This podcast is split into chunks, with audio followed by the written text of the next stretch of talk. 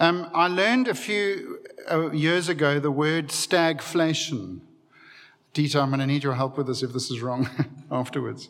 The term is attributed to Iain Macleod, who was the Chancellor of the Exchequer, that is the Reserve Bank Governor of the UK in 1970. He coined the phrase in a speech to Parliament.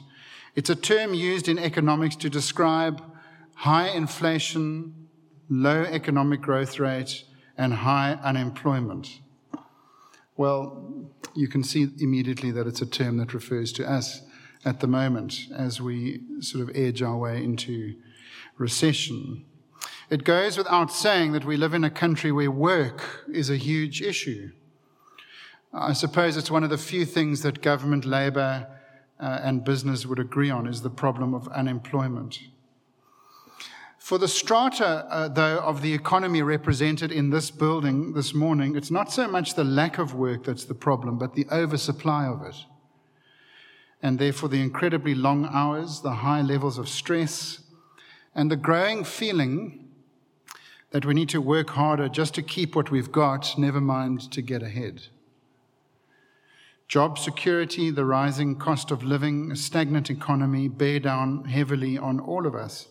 And while being about much more than economics, the fourth commandment does address us at the level of work and productivity and rest.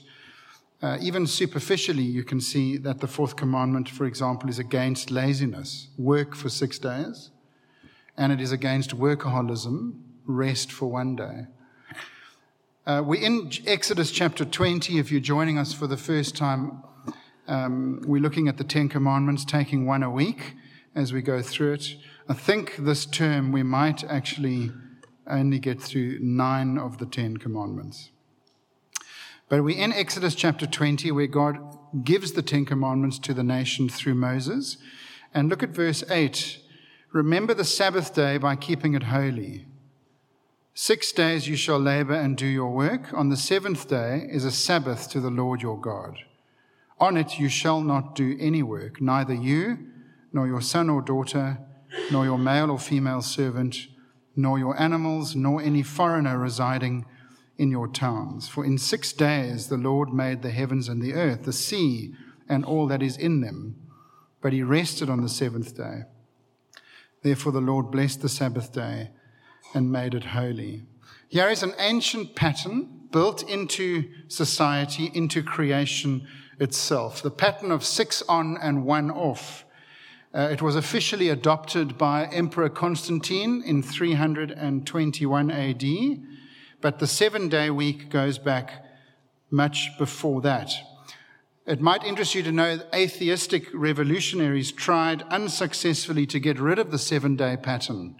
In 1793, the leaders of the French Revolution produced a new calendar which divided every month into three lots of 10. By 1805, though, Napoleon scrapped it. It wasn't working. It never caught on. In 1929, the Soviet Union tried a five day week with one day of rest and then back to work on the seventh day. And by 1940, the Russians were back on the familiar seven day cycle. It was just too confusing for people. And so they had to revise the plan. The pattern of six on and one off is instituted at creation. Genesis chapter 1 and Genesis chapter 2. Here is Genesis 2, verse 2. By the seventh day, God had finished the work that he'd been doing. So on the seventh day, he rested from all of his work. I wonder what you think it means that God rested. Had the work of creation been so exhausting that he needed to put his feet up and watch the cricket for a day? Well, of course, it isn't that. And in fact, one of the striking things about the creation was how effortless it was. All God did was speak and his unopposed word achieved its end. The, um, the, the fact that he rested on the seventh day was not because he was exhausted from the work that he had been doing, but because the work that he had been doing was now fit for purpose. It had achieved what he had set out for it to achieve. Uh, when Moses, if you look at verse 11 of our reading, today, Moses actually quoting Genesis chapter 2, but he changes the word. Uh, he says, For in six days the Lord God, the Lord made the heavens and the earth, but he rested on the seventh day. Therefore the Lord blessed the Sabbath day In, in Genesis chapter 2, it doesn't say Sabbath day, it says seventh day. But Moses changes it to Sabbath day to link this commandment, the fourth commandment, to creation. That's his purpose in changing that word. God instituted the fourth commandment because God instituted the seventh day and the seventh day rest. And God is very serious about it in the Old Testament. It was mostly the breaking of this commandment that, God is, that got Israel expelled from the land, uh, as the Old Testament puts it rather graphically, vomited out of the land, because they kept breaking this fourth commandment. And it's striking that of the Ten Commandments, most of the space is given to this fourth commandment. And yet, uh, you might be tempted to think that it's the one that least applies to us because we are no longer a Sabbath observing culture, besides which the Sabbath was always a Saturday and never a Sunday. However, there are two reasons given in the Old Testament for obeying the Sabbath which still um, apply to us today. The first one comes from Exodus chapter 20, and the second one comes from Deuteronomy chapter 5, which is the second statement of the Ten Commandments that we have in the Bible. They're given originally in Exodus 20. Deuteronomy is Moses on his deathbed, where he issues three deathbed speeches and he reminds the Israelites of the Ten Commandments. And in restating the Ten Commandments, he actually develops the fourth commandment, which we'll come to in a moment. But first of all, remember the Sabbath because of creation. That's the first heading this morning. I've already said uh, that verse 11 links the Sabbath rest to the way God created the world. What is the purpose of the creation? The purpose of all that God made. What is it heading towards? For it is not an end in itself, it is heading towards the seventh day. That is, the purpose of what God made is rest. You know, an inordinate, an inordinate amount of time is given uh, in, our, in our children's schooling, I've noticed, to the subject of finding your purpose. It's put differently sometimes. What is the passion of your life? What is the meaning of your life? What is the purpose of your life? And there's no end of books, I've noticed, that you can spend hundreds of rands on to discover the purpose of your life. It seems to me that that's the section that keeps growing in Exclusive Books. What is the purpose of your life? Um, the answer is given in the first two chapters of the Bible, and it's for free. You don't have to buy anybody's book or go on anybody's course. It is rest. The purpose of your life is the same as the purpose of all of creation, and that is rest. In the first six days, God turned chaos into order. Many of, of those of us who have come to Christ in faith and repentance, many in this room today, will recognize that that actually is an excellent description of what happened when Jesus came into your life. He turned chaos into order, He brought about rest in your life. That is the purpose of your life and the meaning of your creation and the whole point of creation. It was the seventh day. Uh, if Adam and Eve had not sinned in Genesis chapter 3, we would still be in the seventh day. For the seventh day is the only day out of all seven where there is no morning and evening the next day. That was the purpose. It was, the, it was rest. It was holiness, it was blessedness. Observing the Sabbath is a reminder to Israel, the nation, that the purpose of life is not chaos, but rest. It taught Israel that work is not all that there is. The creation, the created, is not all that there is. Life is about more than earning. Life is about more than laboring more than the acquisition of things. When God rested, he demonstrated that the world and his own activities were not an end in themselves, they were created for another day, a day of higher purpose. There is life outside of and beyond work.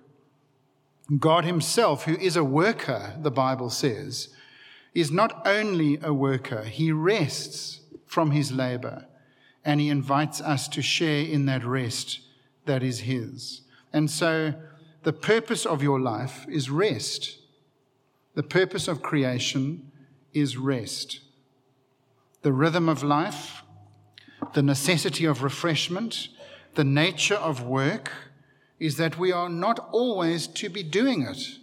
It's a reminder to us, actually, of our dependence upon God. That there is a day where we are not laboring, where we are not earning, where we are not producing, but we are just relying on God. We need to take time off to participate in our humanity, in our createdness. It reminds us that we are part of what God has created. The Sabbath commandment shows that the world that God has created has got this regular pattern, the cycle of life that leads up to and climaxes in the holiday, the holy day of rest. Uh, look at this. It's repeated in Exodus chapter 23. It'll be on the screen. For six days you are to sow your fields and harvest the crops, but during the seventh year let the land lie unplowed and unused. Then the poor among your people may get food from it. The wild animals may eat what is left. Do the same um, with your vineyard and your olive grove. Six days do your work, but on the seventh day do not work, so that your ox and your donkey may rest, and so that the slave born in your household, or the foreigner living among you, may be refreshed. Even the cattle need, need a day off. God is showing Israel that creation has been built in a way that it needs rest, and observing the Sabbath brings refreshment to creation. But more than that, it points to the future restoration of creation, which is God's original purpose and intent in creating the world. We are not created to work permanently. We need rest and replenishment and time off. I'm told, and some uh, some of you who know this more than me can correct me afterwards if I'm wrong, but people have tried to farm land continuously. And over a period of time, the law of diminishing returns kicks in, and the result is a decline in crops, which require more and more input for less and less yield. Please correct me if you know more about this than I do. I'm told that best farming practice now suggests having periods of leaving the land fallow so that it can rejuvenate. Well, God built that into creation and actually mentioned that to the nation of Israel. Electricity is part of what has destroyed the pattern of life because people now don't have a rhythm. Because of electricity, you can work late in the office. Luckily, that's no longer a problem for us. In a society that only considers you useful for as long as you can produce, it is very refreshing to hear the fourth commandment, isn't it? That you are more than what you can produce. In a society that has a utilitarian view of people, that you are only valuable for as long as you are useful economically, it's wonderful to hear that your purpose is much bigger than that. It's rest. That is your purpose.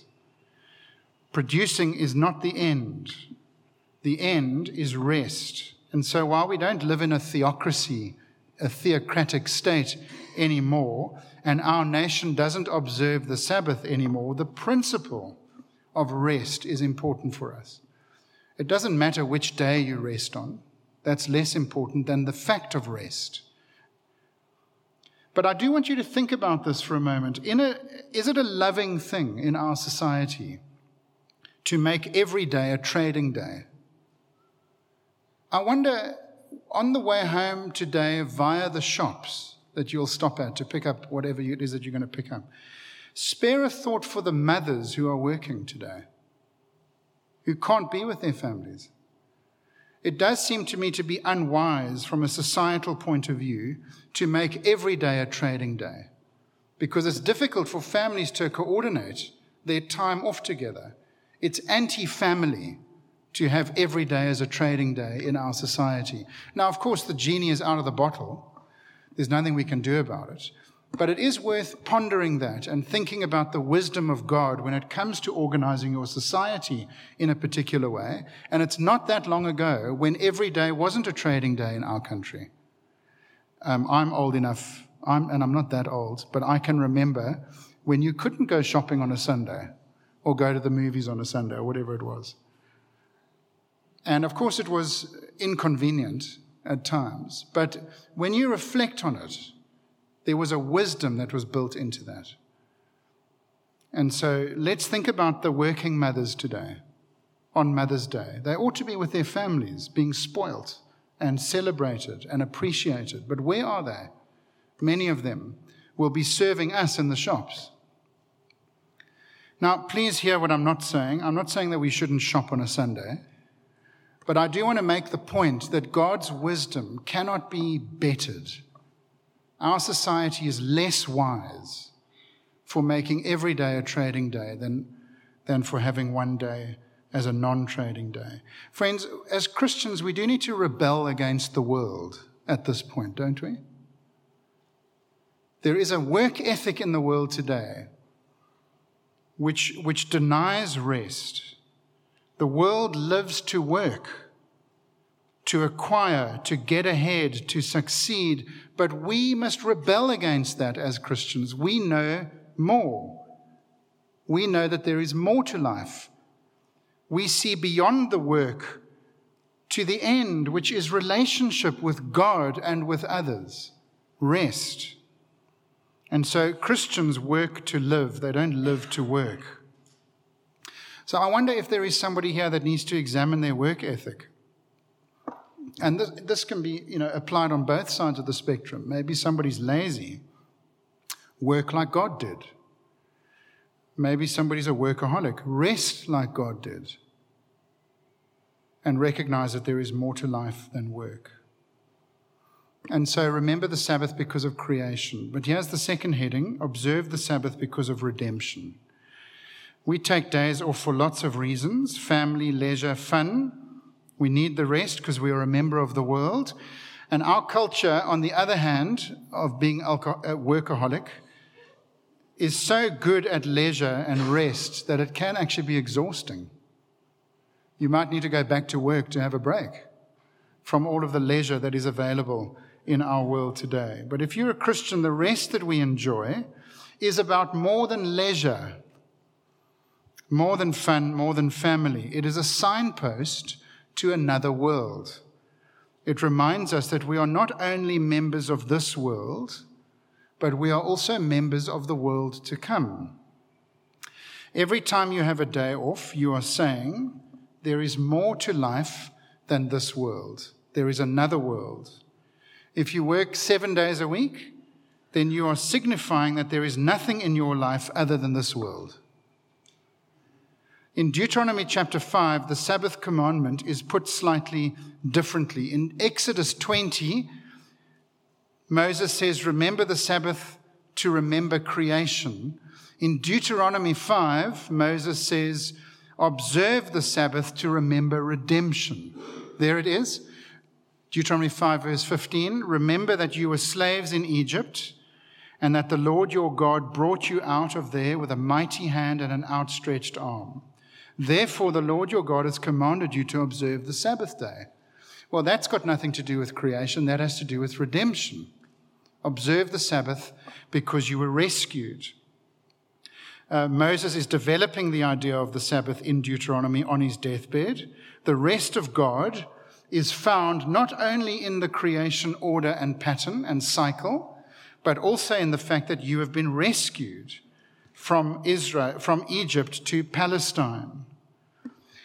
You know, Palestine, which was the symbol of their rest, the, the land flowing with milk and honey, was a very suboptimal rest. It was a disappointing rest. They never actually conquered all of the land properly. There were always enemies and uprisings in the land. There were always other religions that led them into unfaithfulness in the land, always enemies, continued warfare. The promised land was disappointing. It wasn't really all that they had hoped it would be. And that is because God had another rest in mind that the promised land was merely a signpost to. Workaholism is a demonstration that you believe that this world is all that there is. Work hard and he who dies with the most toys wins. That's our society's philosophy. But God says there is something better. There is something else. There is something new that's coming. Of course, we are mocked, aren't we, as Christians, for believing in pie in the sky when you die, by and by. But our culture's energies and efforts are spent acquiring and working and collecting and controlling and settling in the here and now. Uh, we look to, our world looks to this world to bring them rescue rescue from boredom, rescue from poverty, rescue from mediocrity, rescue from meaninglessness. But it is striking that those who have money and acquisition are seldom happy. They're always worried about their things and trying to hang on to it. And isn't it true that our post industrial materialistic age has produced more unhappy, insecure, medicated, spoilt malcontents than any other society known in history? We are richer than any generation before us, better traveled, more educated, but we are utterly exhausted and often unhappy. The one thing we need more than anything else is rest, rescue. And so, to help Israel comprehend the reality of true rest, which actually is heaven, the new heavens and the new earth, God establishes the Sabbath. He rescued them from Egypt, a symbol of judgment. He took them to Palestine, a symbol of heaven and of rest. And so, resting forces us to consider that there is another world that we have been rescued for. And it helps us to reflect on what's important in life. God's gracious gift to us in a crazy, busy society is rest, is the promise of a new land a new heavens, new earth, which should stir something in us to long for something more than this world, even if we have this world. And let's be honest, we have this world like no generation before us. But God wants us to look towards something else. I've said it before, and I need to keep saying it because we are so um, brainwashed into thinking about the new heavens and the new earth as us being disembodied spirits. That's, that's how we have been taught to think about heaven, that we are, it's a spiritual existence. We are kind of ghosts in heaven. But actually, that is not the Bible's teaching. The Bible's teaching is that the new heavens and the new earth is a return to the Garden of Eden. There are differences. It's not one couple in a garden, it's a great multitude in a city. There is no tree of the knowledge of good and evil in the new heavens and the new earth. Thank God for that, for that's the tree that plunged us into darkness. There is only the tree of life in the new heavens and the new earth. But, dear friends, what God has in mind for us is a physical existence in a recreated, renovated environment with all that life has to offer. What a wonderful thing that is to look forward to. That's what we are yearning for. That's what we are longing for. Is a world free of corruption and sin and pollution and decay and extinction. And so God has written that into our hearts. And every time we have rest, we ought to remember our rescue. We have been rescued from sin and we have been rescued for a new heavens and a new earth, a new promised land with no enemies and no sin and no unfaithfulness in it. What a wonderful thing to look forward to. Here is my third and final heading this morning. There is one way to keep the fourth commandment. There is one way to keep the fourth commandment. How do we obey this commandment today? We are not a theocracy. Um, we don't keep this commandment in the same way as Israel were expected to keep it. The Sabbath rest of God, though, is as available today as it was then.